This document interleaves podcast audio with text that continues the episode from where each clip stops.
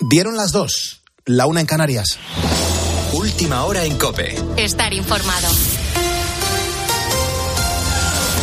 Y continuamos conociendo novedades en torno al caso PSOE Coldo que afecta al Partido Socialista. Juan Andrés Ruber, muy buenas noches. Hola Pulpo, ¿qué tal? Muy buenas noches. Saludos a todos los ponedores de calles. En el plano judicial, el juez Ismael Moreno, que está investigando este caso, el caso Coldo, ha tomado declaración a uno de los empresarios implicados, a Juan Carlos Cueto, que ha negado que se lucrara con comisiones por la venta de material sanitario durante la pandemia. El otro cabecilla de este entramado es el presidente del Zamora, Víctor Aldama, del que el juez asegura que tenía pase especial en el Ministerio de Transportes, eh, dirigido en ese momento por José Luis Ábalos. Así lo dice en un auto al que ha tenido acceso la cadena COPE. Detalles, Patricia Rossetti. Lo demuestran los pinchazos telefónicos. Víctor Aldama, presidente del Zamora y contacto de Coldo García, tenía un pase especial en el Ministerio de Ábalos.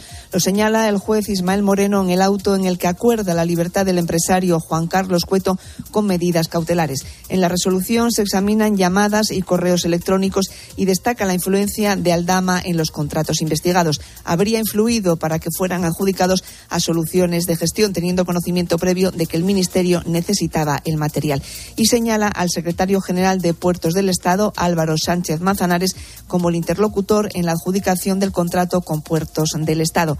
El escrito constata la relación directa entre Aldama y Coldo García.